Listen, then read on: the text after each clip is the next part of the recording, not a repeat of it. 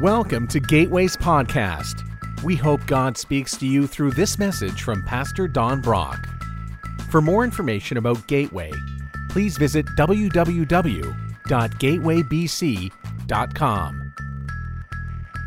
You know, I'm not, uh, I don't follow horse racing, but whenever a horse uh, starts getting in the running that could possibly win the Triple Crown, oh, that gets my attention and I pay attention and kind of watch that just because that's, uh, that's an amazing feat. In the 140 plus years of the uh, Triple Crown races, only 13 horses have ever actually won it. And um, probably, in fact, just two years ago in 2018, a horse uh, won the Triple Crown. And what's so difficult about winning it is that each track is different and the race are different links. And so it takes different kinds of horses really to, to win those different races. And so for one horse to win all three is pretty astounding. Probably the most famous one was Secretariat, who in 1973 won after they'd been a 25 year drought of winning uh, the Triple Crown. And Secretariat uh, actually is the fastest horse yet uh, uh, on record. Her, uh, his record has not been broken, and uh, so it still stands, still holds the record because uh, he was such an amazing horse. But here's an absolute truth about every single horse from horse racing, and, and especially those who won the Triple Crown. They were broken horses, not crushed but broken. And because they were broken, they learned to trust the jockey, the one who was riding them. They would learn every little direction that the jockey would give, uh, every little twitch, every little movement. Uh, the horse would know what to do because the horse had been broken and uh, had learned to listen and had learned to follow and to follow the direction and thus ultimately the potential of leading to victory. Well, in the same way, that absolute truth about the horse is something that God desires for us. And God's desire and God's ultimate purpose is to break us as believers of our self will. Not to crush us, but to break us of our self will and to break us of our independence so that we're not independent of Him. And so that the purpose for is so that we will be useful to Him and for His purposes. And, and, so, as we talk about the life in the Spirit, as we talk about how the Holy Spirit uses this thing called brokenness to get us to that place that we can actually fulfill God's purpose for us. God's purpose of why He even put us here. And so, brokenness is a process that He uses not to crush us, not to destroy us, to put, but to put us in that place where we're, we're broken of that self will, that independence. I want my way, I don't care what it costs. And last week we talked about how the different phases we go through. I, I want to do what I want. I don't care if it's wrong. I want to do what I want. I don't care if it hurts me. I want to do what I want. I don't care if it hurts somebody else. I want to do what I want. And I want you to accept it and I want you to celebrate it. Well, God wants to break us of that so that we are then in a place we can fulfill His purposes for us. And here's the deal that's not something that's selfish on God's part, but rather it's a blessing on God's part. Because when you and I fulfill His purpose for us, that's where we find the greatest joy, the greatest satisfaction, the greatest sense of uh, purpose and belonging. And that's where you and I actually, we're at our best because we're being who God's created us to be. Now, a verse I want us to look at, which is an incredible verse. It's all encompassing. In fact, you might want to call it the believer's insurance policy. And uh, it's in Philippians chapter 4. So let's, let's look at this. And this same God who takes care of me will supply all your needs. Wow, will supply all your needs. And he'll supply all your needs from his glorious riches, not yours, because you don't have any. He, he's going to supply all of your needs from his bank account. And it is, you talk about unlimited, it is unlimited from his riches. And then he says, which have been given to us in Jesus Christ or Christ Jesus. So here's the deal because you're a believer, you've accepted Christ in your life, you now have access to God's riches, and He uses those riches to supply all of our needs. so let's, let's back up from that verse a minute, make sure we understand it. First of all, the source. The source is from a personal God, not some impersonal force, but rather someone we actually can have a relationship with. And, um, and so, this source, this personal God, who actually says he wants to be our friend, as a result of our relationship with Jesus, he promises that He will supply all of our needs financial needs, our mental needs, our physical needs, our health needs, our relational needs. He's aware of those needs. He's aware of what you're going through right now. And because He is caring and because He is capable and because He is consistent, He wants to meet those needs. When my children were born, Mary and I took on the responsibility that uh, we were going to feed, clothe, shelter, protect, help them to grow emotionally and spiritually. We took on that responsibility. And then a day came where they moved out of the house and they began to take care of themselves, and now they both have children and they're doing the exact same thing. Well, with God, once you become a child of His, he permanently promises to take on that role. He promises to meet our needs for the rest of eternity. Uh, that's pretty amazing.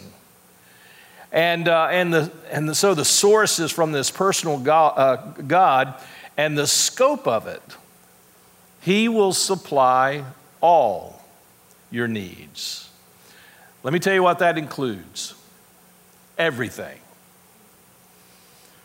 Now, it doesn't say God might meet your needs. It does not say that God hopes He can meet your needs. It doesn't say God will get around to meeting your needs. In fact, there are some people who actually misuse this verse. Uh, you know, when you have something happen at your house and uh, maybe some catastrophe happens, one of the first things you probably do is uh, or you have a car wreck or anything like that, one of the first things you do, you call your insurance guy, right? And you want to know, am I covered? And, uh, and the most dreaded thing you can hear is, well, if you go to your policy, down in the small print, item number 3JK 4, there's an exclusion. And, and, you know, that's the worst thing you can hear that, yeah, we cover everything except this. And, uh, but you, you know, we, I mean, Mary and I, you know, we have insurance, and then we even have this umbrella policy. Here at the church, we have that. We have insurance for everything, but then we have this umbrella uh, policy that kind of covers everything in case there was a big disaster. Well, here is the footnotes in this verse. There are two footnotes that are very important to understand. First of all, this verse does not include the consequences of laziness. The consequences of laziness. Second Thessalonians, here's what it says. Even while we were with you, we gave you this command. So here's a command in Scripture. Those unwilling to work will not get to eat. Wow. Now, he's not talking about people who are invalids, he's not talking about people who physically cannot work, he's talking about people who choose to not work. And he's saying that's laziness. And so, uh, because of their laziness, there is no obligation to meet those needs. This is something good for the government to read. And, and so God is not saying, yeah, I'm going to, whether you want to or not, you don't have to work if you don't want to. I've heard that said by some politicians, but those unwilling to work, the Bible says they shouldn't get to eat. Now, that'll be a great motivator to get up and work, right? You get hungry. So you get up and you go to work. So this verse in Philippians means we don't cover laziness. Um, you know, we, we help people all the time at the church. And uh, when people come in, I mean, one time a person came and they said, my, they're about to cut the power off at my house. We need help. I said, Yep, we will help you. Let's sit down and talk because uh, this most likely is an ongoing thing. And so we want to figure out what's going on and why is this occurring because otherwise, 30 days from now, you're going to be in the same boat, right? And so, one of the things that we do, we have them to bring in all their bills. And we sit down and we go over it with them. We help them to come up with a plan. So, you know, we, we don't want to just fix a little problem and then walk away. We want to get in and help figure out what's going on. And, and so this individual brought their bills in, and this was years and years ago. Um, and so they, they brought their bills in, and we were going through it, and we found this cable bill for over $150. And we picked it up and we said, Here's your electricity bill. This will pay your electricity. Oh, I, I can't get rid of that. Well, let me tell you what happens when you lose your electricity. Guess what happens? This doesn't work anymore. Unless you hadn't figured that one out, we're dealing with a whole other set of problems. Uh, but, but when, you, when you don't pay your electric bill, this doesn't happen anymore.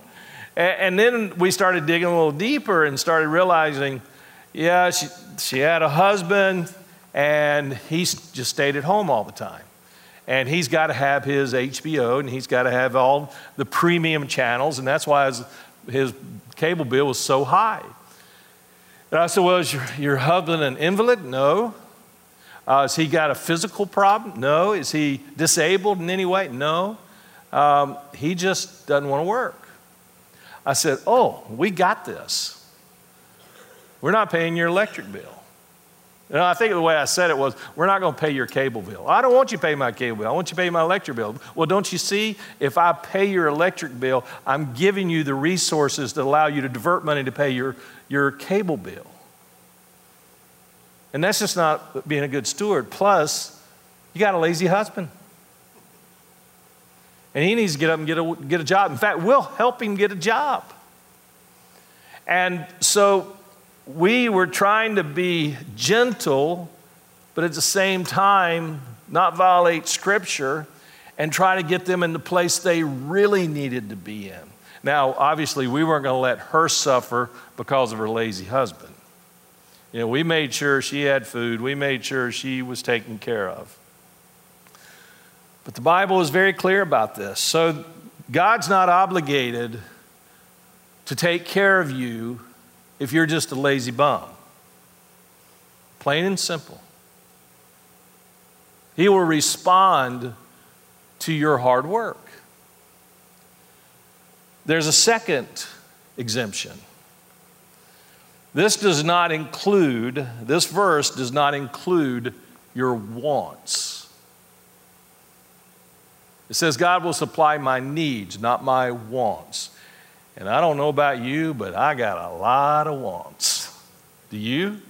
I mean, there's a lot of stuff I want. And, uh, you know, it says God will, God's going to provide you shelter. God's going to provide you food. That doesn't mean He's going to give you a gift certificate to a five star restaurant every night. That doesn't mean He's going to put you in a mansion on the, on the lake. I, I mean, God says He will meet your needs, but He's not obligated to meet your wants. So I've got to make sure I understand the difference between needs and wants. So I just needed to clarify that. In fact, James chapter 4 puts it this way And even when you ask, you don't get it because your motives were all wrong. You want only what will give you pleasure. So God this verse in Philippians, there are two clauses to that laziness and wants. I've got to make sure I understand that. Now, I want to jump into the main thing I really want to focus on. This is the good stuff. And that is the promises that do come with God's faithfulness when we go through this thing called brokenness. Here's what I can always guarantee on, trust, and believe in. Because God is faithful, and He is, He always is, I can count on Him to keep His promises. I can count on God to keep His promises. The Bible says in Hebrews 10, let us hold tightly. So grab hold of this, hold tightly without wavering to the hope we affirm. For God can be trusted to keep his promises. I am so thankful for that. You know, I, I don't know about you, but, um, well, I do, I do know about you because I am you. So when I know about me, I know about you. And we have a voice that whispers to us from time to time.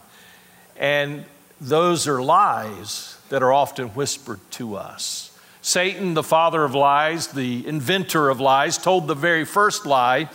He loves to whisper in your ear at just the right moment and tell you that God will not keep his promise. Uh, you know, maybe about your salvation. Now, a lot of you are, are traveling this journey this year with walking through the Bible and reading through the whole Bible. My guess is, even though we've been, only been doing it for 20 some days, you probably, probably have already missed a few days, right?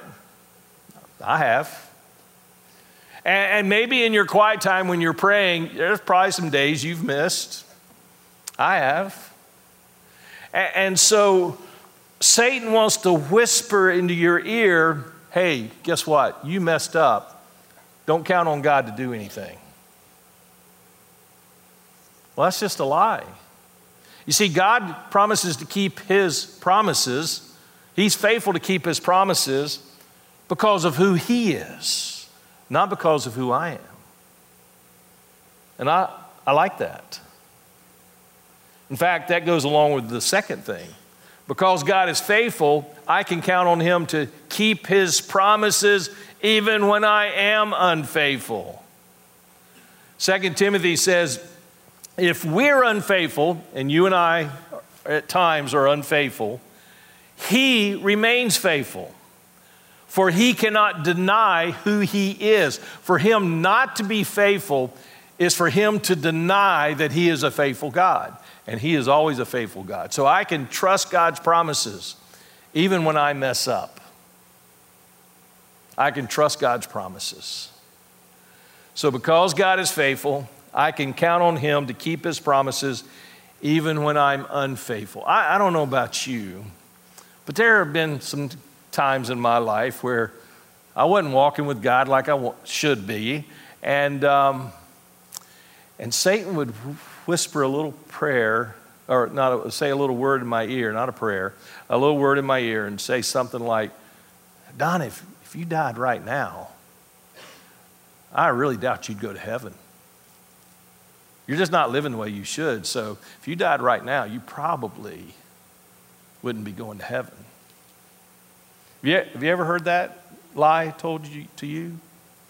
Did you go through a period when you were kind of in a dark place and maybe you even doubted your salvation or you wondered? And I want to tell you, if I thought that was true, I'd never leave the house. I, mean, what if in that one instant of disobedience is, that happens to be when I die and then I don't get to go to heaven?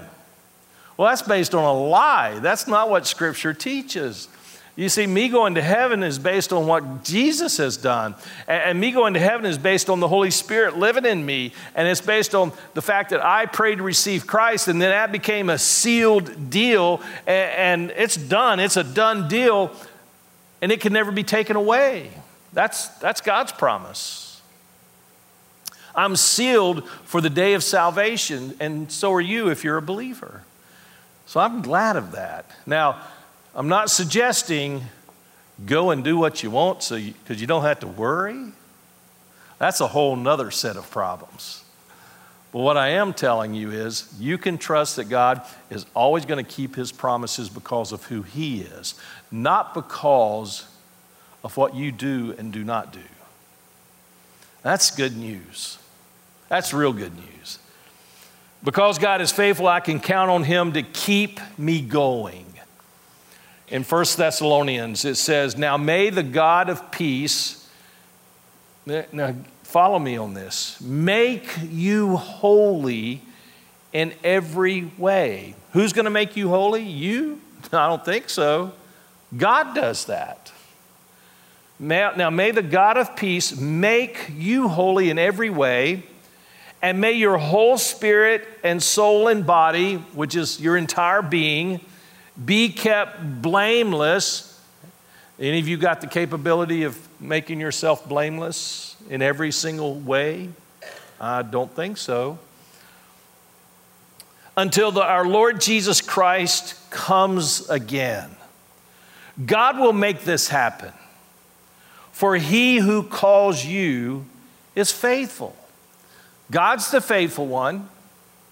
And he says, if you're a believer, I'm going to make you holy. I'm going to keep you blameless because of what my son has done for you, and you have accepted that. So here's what this verse means you can never, ever lose your salvation. Only holy and blameless people get to go to heaven.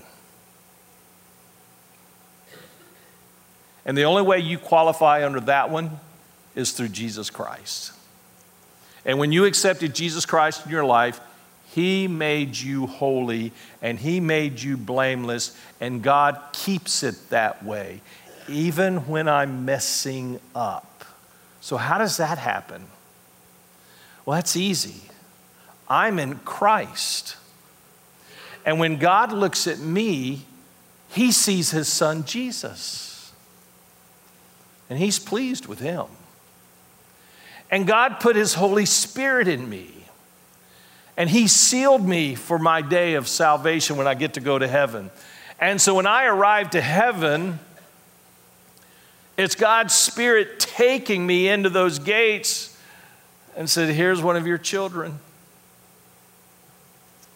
And God sees Jesus because I'm in Jesus.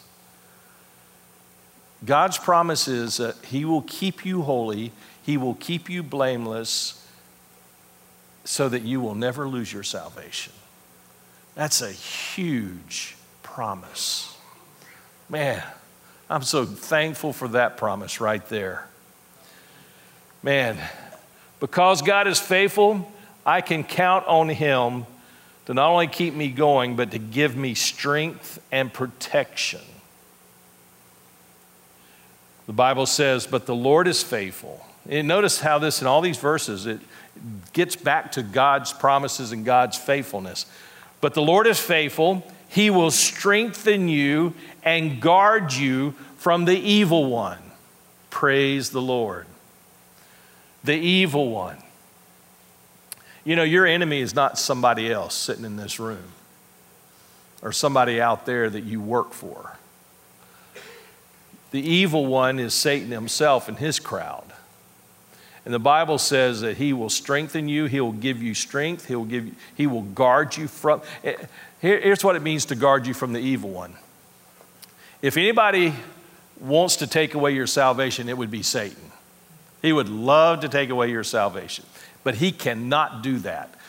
The only way he could possibly do that is if he could defeat the Holy Spirit. That's not going to happen. That's never going to happen. But that's what would have to happen for you to lose your salvation. So God promises you Satan cannot touch your soul, he cannot take away your salvation. Now, you may lose the joy of your salvation because of your dumb decisions sometimes, but you will not lose your salvation. Does that make sense? And it's because of who Jesus is and who the Holy Spirit is and who the Father is. And so God has promised listen, when, you are, when you're in battle with evil, I'll strengthen you, but you've got to rely on that strength. But I will guard you. Satan will never be able to touch you. He cannot take away your soul, He cannot take away your salvation. Praise God for that. So, my lapse of judgment from time to time, my sinfulness from time to time, cannot cause my salvation to go away.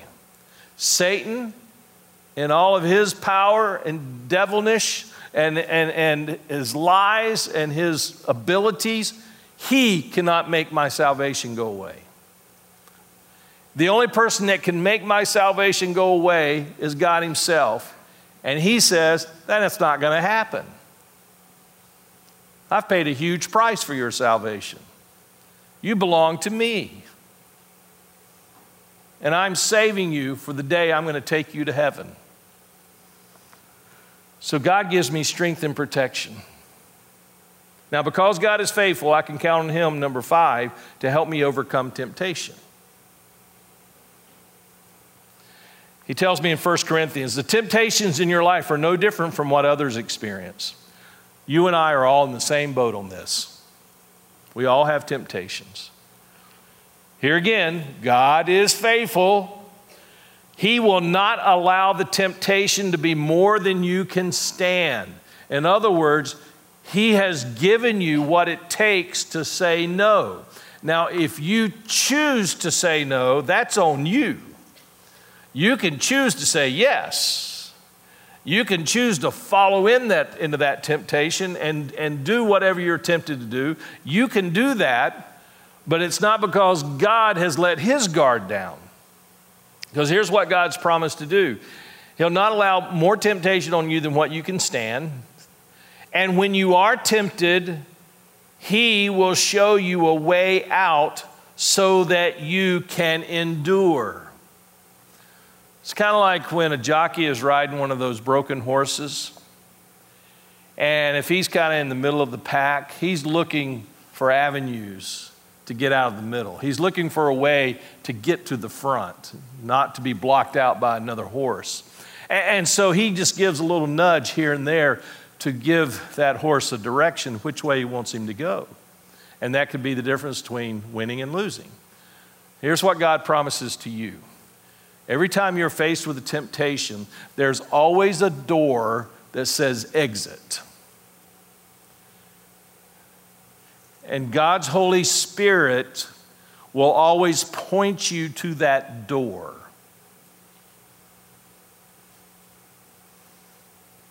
But you have to decide to go through it. And the longer you wait, the more likely you're going to yield to the temptation.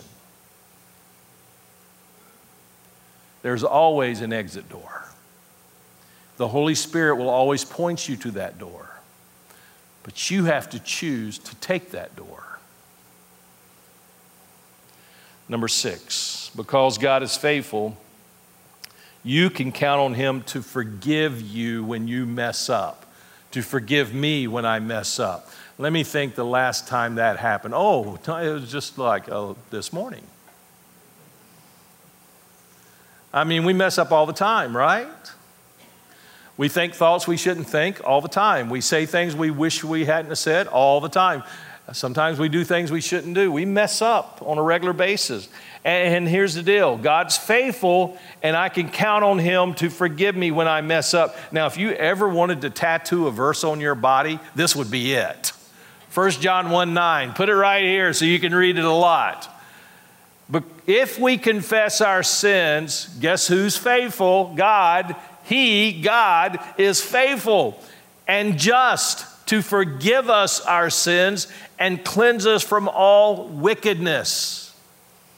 Now, it's really important that he put the word just in there because he's a just God.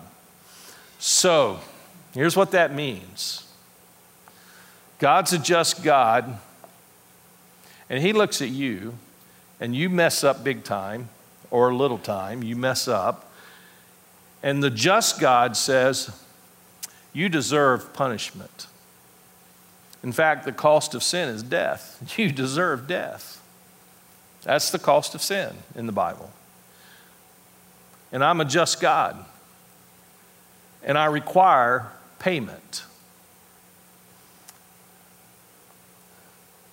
But because I love you so much, I let my son pay it for me, for you.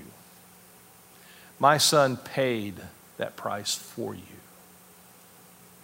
I didn't just skip over your sin. I didn't just wink at it. I didn't ignore it.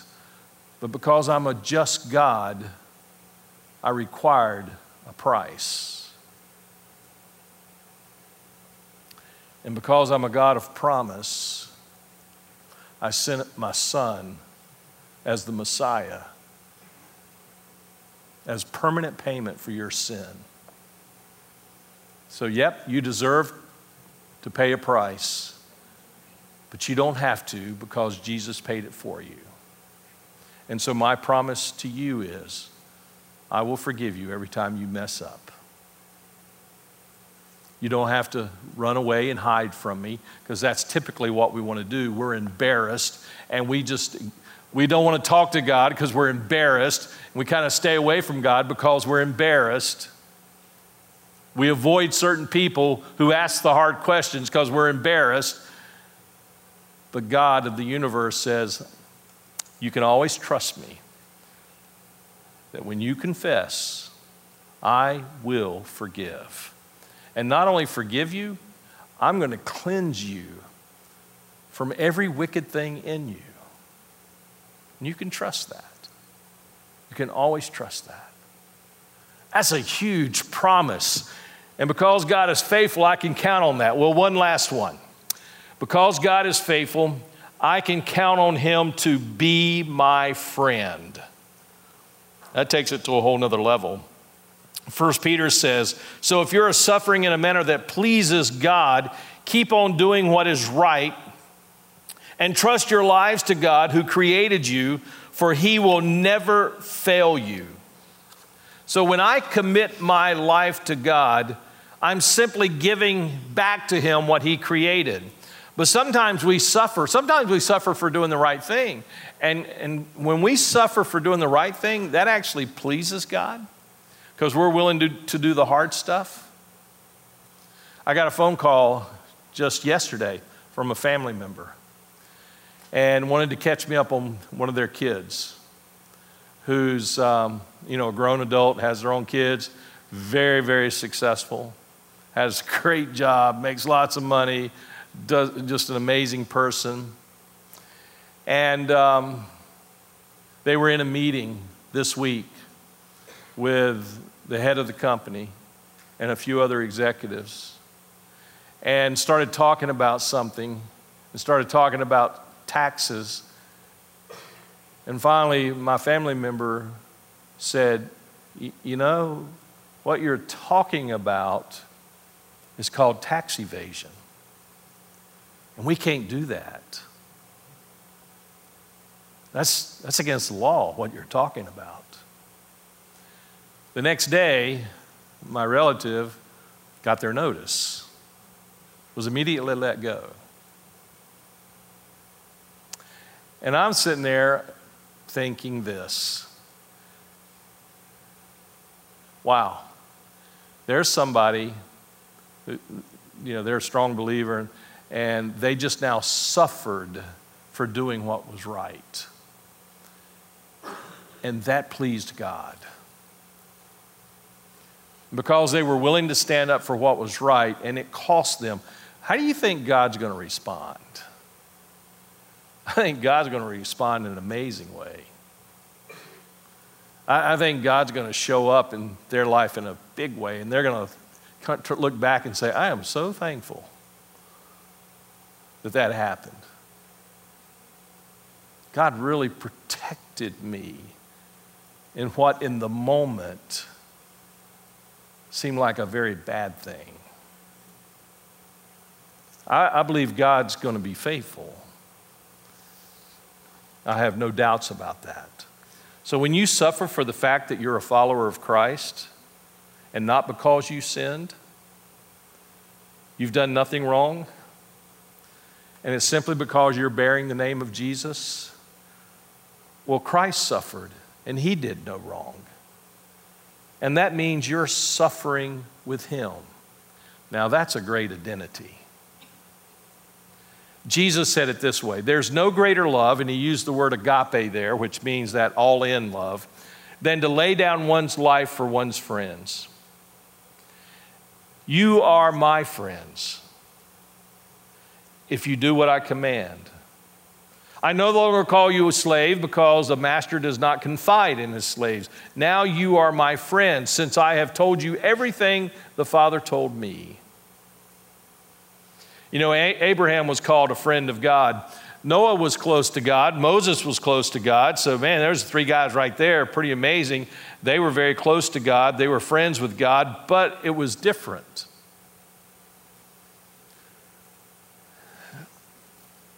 God, so here's Moses, here's Noah, here's Abraham, but God was over here.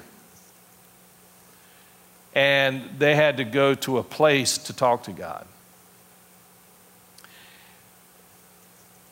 God for you is right here in you. It's right there in you. So you see, you're closer to God than Abraham ever was. Because God couldn't live in him because he had not been cleansed of his sin by Jesus yet. But you have. And so God lives in you. And you talk about a friendship. That's an amazing friendship that you've got. That's so cool.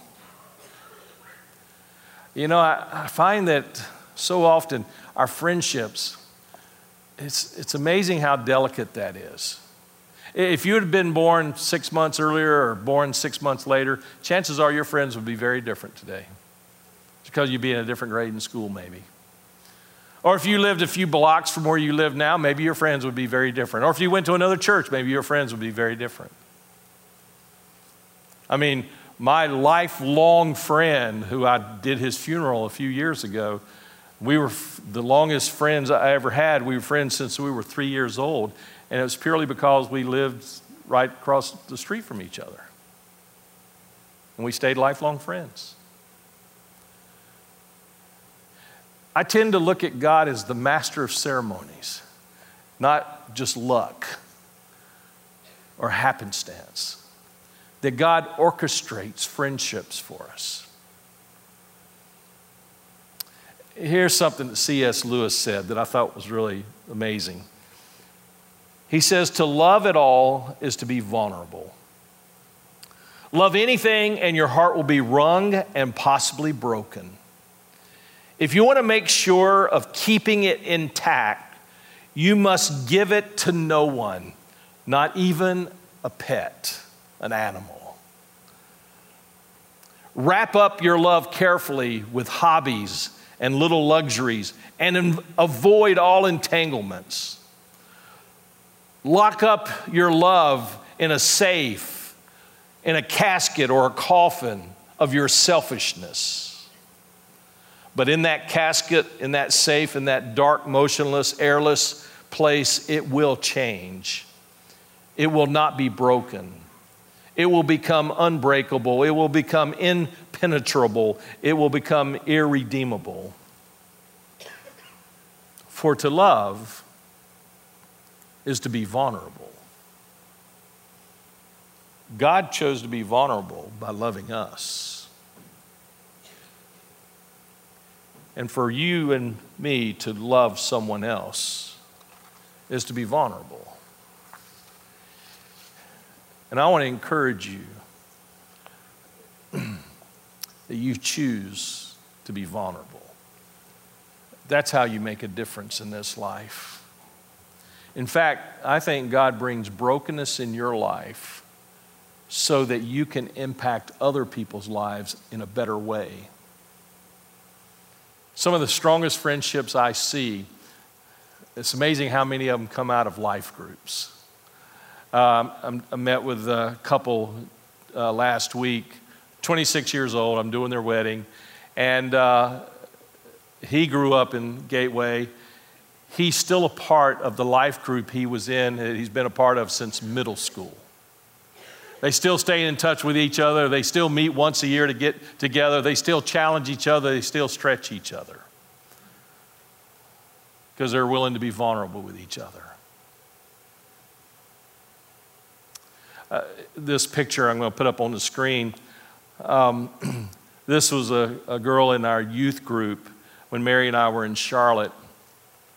And uh, she was an amazing individual. Her name was Susan Bailey, and uh, Susan grew up in our youth group, and uh, she was in a life group, and I challenged them to find somebody to be your prayer partner. And I said, every day, you know, before you go to school, call each other, just talk on the phone for a few minutes, and pray together before you go to school. And so she had a prayer partner, and they did that all through middle school and all through high school. They did it all through college. They did it all through their adult life every day. Susan, um, her and her, I got to do her wedding. Her and her husband went in the ministry, and then she got breast cancer. Um, she went through all her treatment and went into remission. We were all happy. We were all praising God for it. And then it came back. Now, Susan was one of those individuals, sweetest person you ever meet. When you take, talk about somebody who never said anything negative about somebody, that was her. And I have to admit, I got a little mad at God. I said, God, of all people,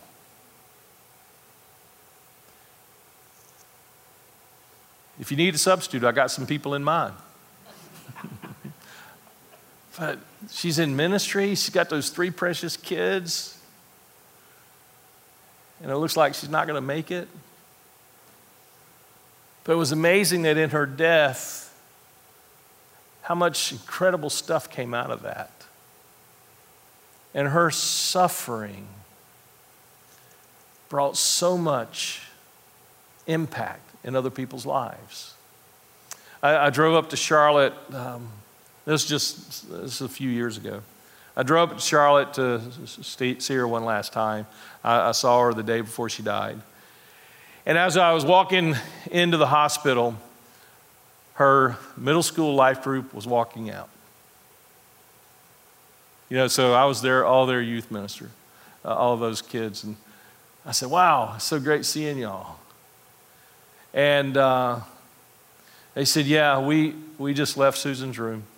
I said, oh, how did it go? She said, they said, we sat around and sang youth camp songs. That's what we did because that's how our friendship started was at youth camp. And i thought to myself here's a life that's been broken and brought tremendous glory to god used by god in an amazing way. And all these girls were willing to be vulnerable with each other and so, yeah, it was so hard to watch their best friend die. But it made them better moms. It made them better followers of Jesus. It made them better wives.